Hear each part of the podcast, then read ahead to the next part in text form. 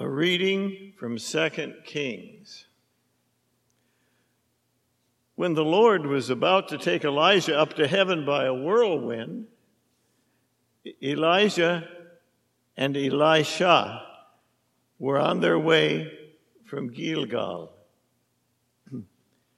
Elijah said to Elisha, Stay here, for the Lord has sent me as far as Bethel. But Elisha said, As the Lord lives and as you yourself live, I will not leave you. So they went down to Bethel.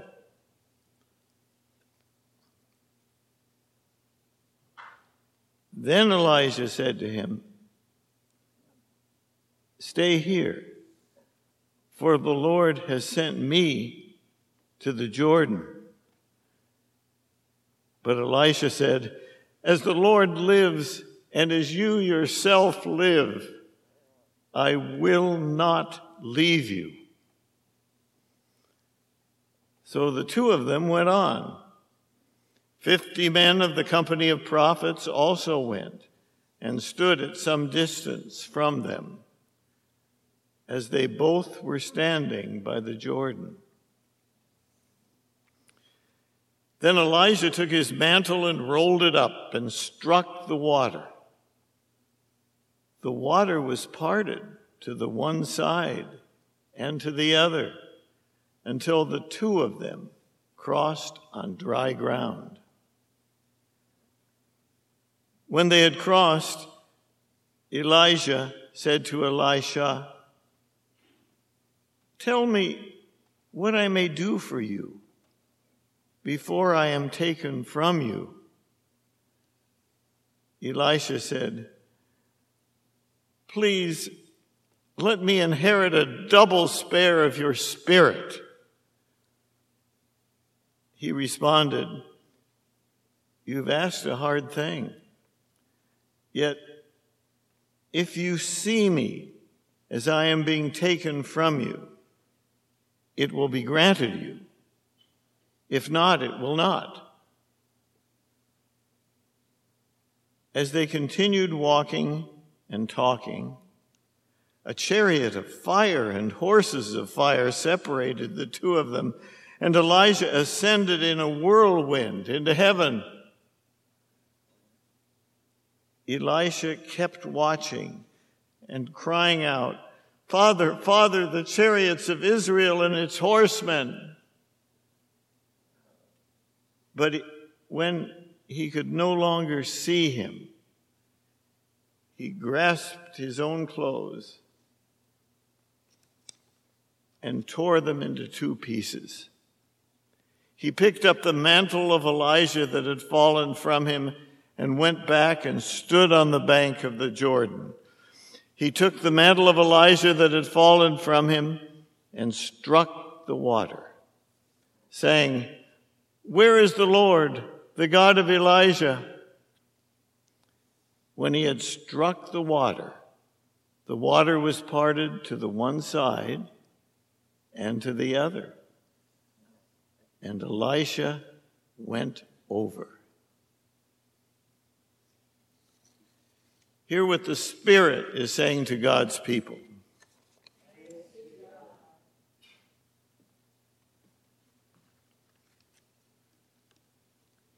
A reading from the letter of Paul to the Galatians. For freedom Christ has set us free. Stand firm, therefore, and do not submit again to the yoke of slavery. For you were called to freedom, brothers and sisters, only do not use your freedom as an opportunity for self indulgence, but through love become slaves to one another. For the whole law is summed up in a single commandment you shall love your neighbor as yourself. If, however, you bite and devour one another, take care that you are not consumed by one another. Live by the Spirit, I say, and do not gratify the desires of the flesh. For what the flesh desires is opposed to the Spirit, and what the Spirit desires is, is opposed to the flesh. for these are opposed to each other to prevent you from doing what you want. But if you are led by the Spirit, you are not subject to the law. Now, the works of the flesh are obvious fornication, impurity, licentiousness, idolatry, sorcery, enmities, strife, jealousy, anger, quarrels, dissension factions, envy, drunkenness, carousing, and things like these. I'm warning you, as I warned you before, those who do such things will not inherit the kingdom of God. By contrast, the fruit of the Spirit is love, joy, peace, patience, kindness, generosity, faithfulness, gentleness, and self control. There is no law against such things, and those who belong to Jesus Christ have crucified the flesh with its passions and desires. If we live by the Spirit, let us also be guided by the Spirit. Hear what the Spirit is saying to God's people. The Holy Gospel of our Lord Jesus Christ according to Luke. When the days drew near for Jesus to be taken up, he set his face to go to Jerusalem. And he sent messengers ahead of him. On their way, they entered a village of the Samaritans to make ready for him, but they did not receive him because his face was set toward Jerusalem. When his disciples, James and John, saw it, they said, Lord, do you want us to command fire to come down from heaven and consume them? But he turned and rebuked them. Then they went on to another village. As they were going along the road, someone said to him, I will follow you wherever you go. And Jesus said to him, Foxes have holes, and birds of the air have nests the Son of Man has nowhere to lay his head. To another he said, Follow me. But he said, Lord, first let me go and bury my father. But Jesus said to him, Let the dead bury their own dead. But as for you, go and proclaim the kingdom of God. Another said, I will follow you, Lord, but let me first say farewell to those at my home. Jesus said to him, No one who puts a hand to the plow and looks back is fit for the kingdom of God.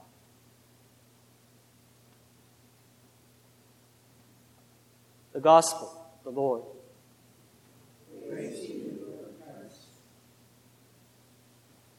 I get a chuckle at the readings we get sometimes in the season after Pentecost and I almost want to put a memo in the bulletin that says, just when you thought it was safe to come back to church.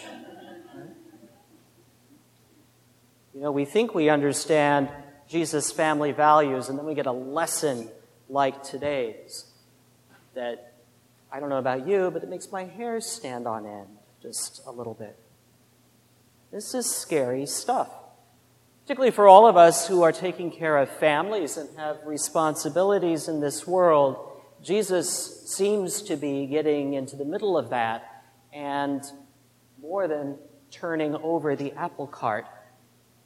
It's bracing stuff, it gets our attention. Reminds me of several years ago when I was getting ready to join the Brotherhood of St. Gregory. And after a number of years of discernment and careful conversation, my spiritual mentor last sat down with me and said, Richard, he said, Richard, he said, get ready to lose everything.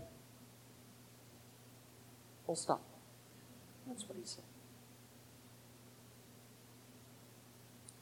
Today's readings are about losing everything.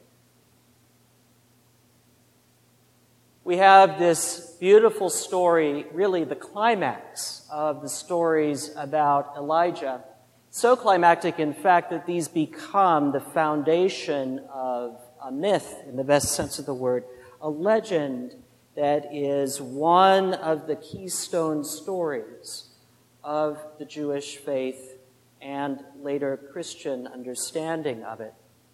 This story of Elijah being taken up into heaven in a whirlwind is so important that, in fact, by the first century, it was believed that Elijah would return imminently. And one of the questions that gets asked repeatedly in the Gospels is whether or not First John the Baptist and even Jesus himself are Elijah returned.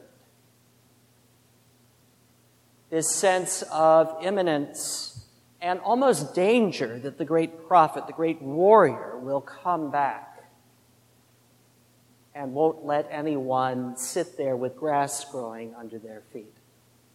Is a key thing to know that is deep in sort of the imagination of the tradition and a profound piece of our story that our God is dangerous and might be asking more than just a little of us. Because the truth is that most of us spend a lifetime negotiating with God. If I give you just this much, will that be enough? Yeah? And we have a whole set of traditions about that too. Remember the tithe, the tenth that we're supposed to give? This was sort of the settled agreement in the early part of the tradition about how much was God's and then the rest could be mine. As one of my brothers is fond of saying, God is very generous. He lets you have 90% right? But both this story from this Elijah cycle and also the gospel today are saying something profoundly different to us. The architects of the lectionary left out a piece that I always find comical about the story of Elijah and Elisha. And if you're confused by the names, I think it's because you're meant to be. Elisha had become so identified with his master that it was impossible for the two to be parted. And as they are making their way in that last journey towards the Jordan and stopping by town after town, all of the prophets come out and they say to Elisha, Don't you know your master is going to be taken away from you today? And we can almost hear Elisha with some irritation saying, Yes, I know. You know, if I don't know it, nobody knows it. Shut up. Be silent, he says in the ancient Hebrew. It's almost like a Hebrew version of the Greek chorus. They keep coming and saying this until finally they reach that final stage of the journey and the prophets come out. And God be praised at last, they are silent to be witnesses to what is about to happen. This great depiction of divine power that Elijah brings. He takes off his mantle and he hits the Jordan with it, and the seas are parted. And that's meant to remind us of something we know right? the deep tradition Moses and God's people crossing into new territory, into a new way of being. And Elisha is so distraught as he watches his master taken up into heaven, he tears his own clothes. That is to say, Elisha now has lost everything. Everything that gave him identity and a sense of purpose, his mentor who was closer to him than a father. And the only thing he can do is take up Elijah's mantle and test in a way. Maybe not even in a way. He just tests God's power and his request for a double share of Elijah's spirit. He strikes the Jordan and discovers it parts for him as well. And everything from now on will be different. In fact, Elisha will go on to do, in some ways, even greater things than Elijah did. But it comes at great cost. He has lost his mentor his partner, someone who was there for him like no one had ever been before.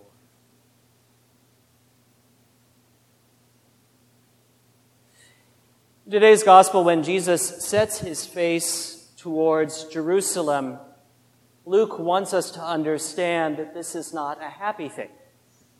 When Jesus sets his face to Jerusalem, he is turning his face to the city that, as Jesus himself says, kills the prophets.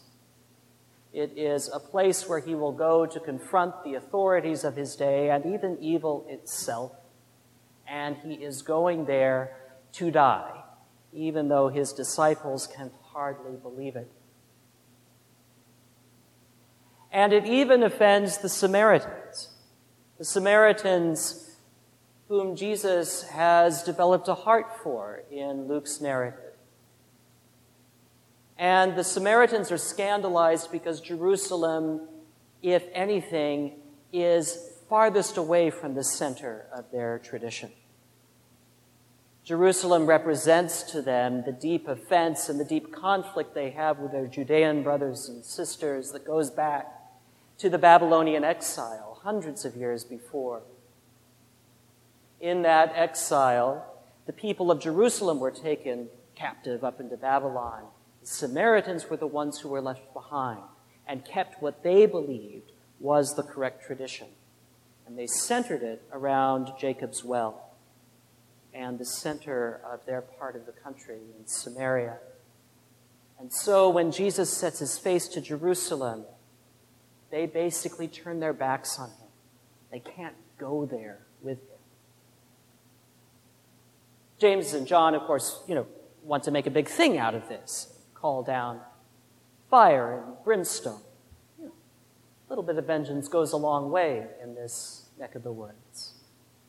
Jesus rebukes them and says, No, no, because he understands Samaritan's perspective. Let them be.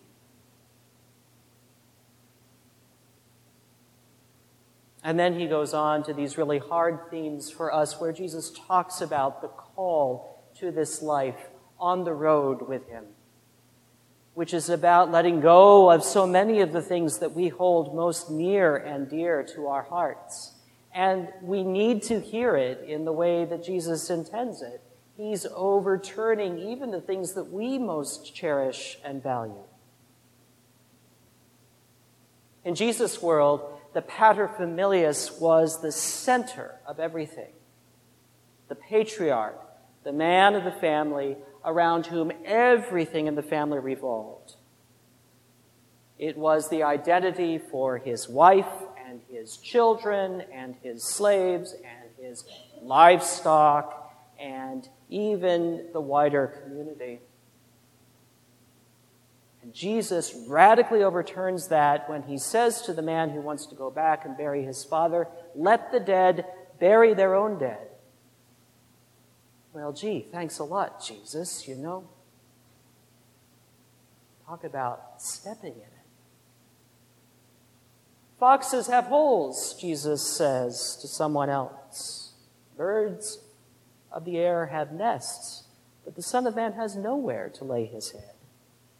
In other words, if you thought you were going to follow me and get a gilded palace or a comfortable life, you've got another thing coming.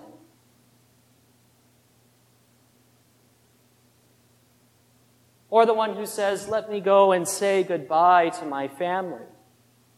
Jesus has hard words. Anyone who puts their hand to the plow and looks back is not fit for the kingdom. Anyone who's done anything with plowing or using a combine or teaching your teenager to drive, something I started doing this week, knows that you cannot drive in a straight line if you're looking back. We always have to be looking forward at what God has placed in front of us. Get ready to lose everything. One of the temptations of my vocation is to be the paterfamilias of the community. Those of us who are in positions of authority in the church, like rectors, get called father sometimes. And that refers back to the old tradition of the paterfamilias. What does that mean? Well, the temptation is that everything should revolve around us. That's the temptation. We are being reminded today that, in fact, that is not the case. Something else is going on here. We are all being called into ministry. And that changes everything. Our most sacred bonds, even our marriages and the relationship we have with our children, are being called into question. And it should give us a moment to pause and reflect. In Jesus' world, marriage and children were about the paterfamilias, the identity of the patriarch, and extending that into the next generation. But in Christian terms, it's about something different. Instead of asking, who's going to extend my identity, in effect, who's going to extend my ego, we're asking, who is my neighbor? And our closest neighbors are our spouses and our children and our parents and our siblings in many instances. And as Paul reminds us today, Jesus hints at too, we're called to a different vocation with them. They are not an extension of who we are, but they are the first people we are called to love. Our closest neighbors. Put another way, all of the traditional ways of relating in the human family are recast when Jesus begins to proclaim the gospel in our hearts and in our lives. We are called to see the divine in one another, particularly those who live closest to us. The ones we get to know, warts and all, right? The ones we get most irritated at. The ones we get most frustrated with. The ones we want so desperately to succeed for our sake, if not for theirs. Love your neighbor, Jesus commands. Love them in such a way that they may be free. Get ready to lose everything that you cling so closely to. And instead, learn to hold it with open hands and open hearts. And in doing so, then you're putting God first. Not second. Not a tenth. Not a half of a tenth. You are giving everything over to God. You are then, like Elisha, rending everything that is left so that he has hands free to take up the mantle of the Spirit that God has sent to him.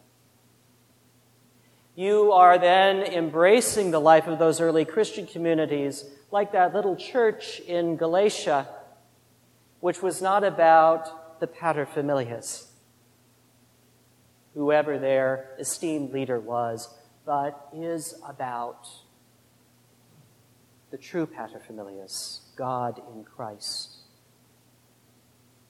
the one who comes among us to set us free. Then you are able at last to be free and on the road with Jesus, even if that road leads to Jerusalem.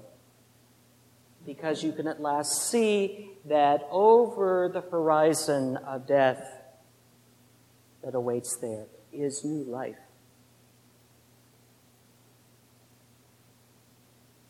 And as I learned in that first year of joining the Brotherhood, what was lost needed to be lost. And what came back came back tenfold with grace and love. And the wonderful recognition was that it was no longer mine, it was God's.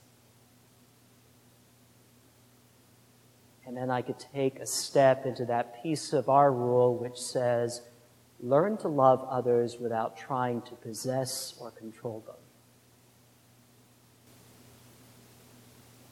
And then you start to learn what love is really about. And what this new life is about that Jesus constantly calls and recalls us into. The life, as he calls it, of a kingdom. A kingdom not of this world. Because only a kingdom not of this world can redeem the kingdoms of this world and remake this world anew.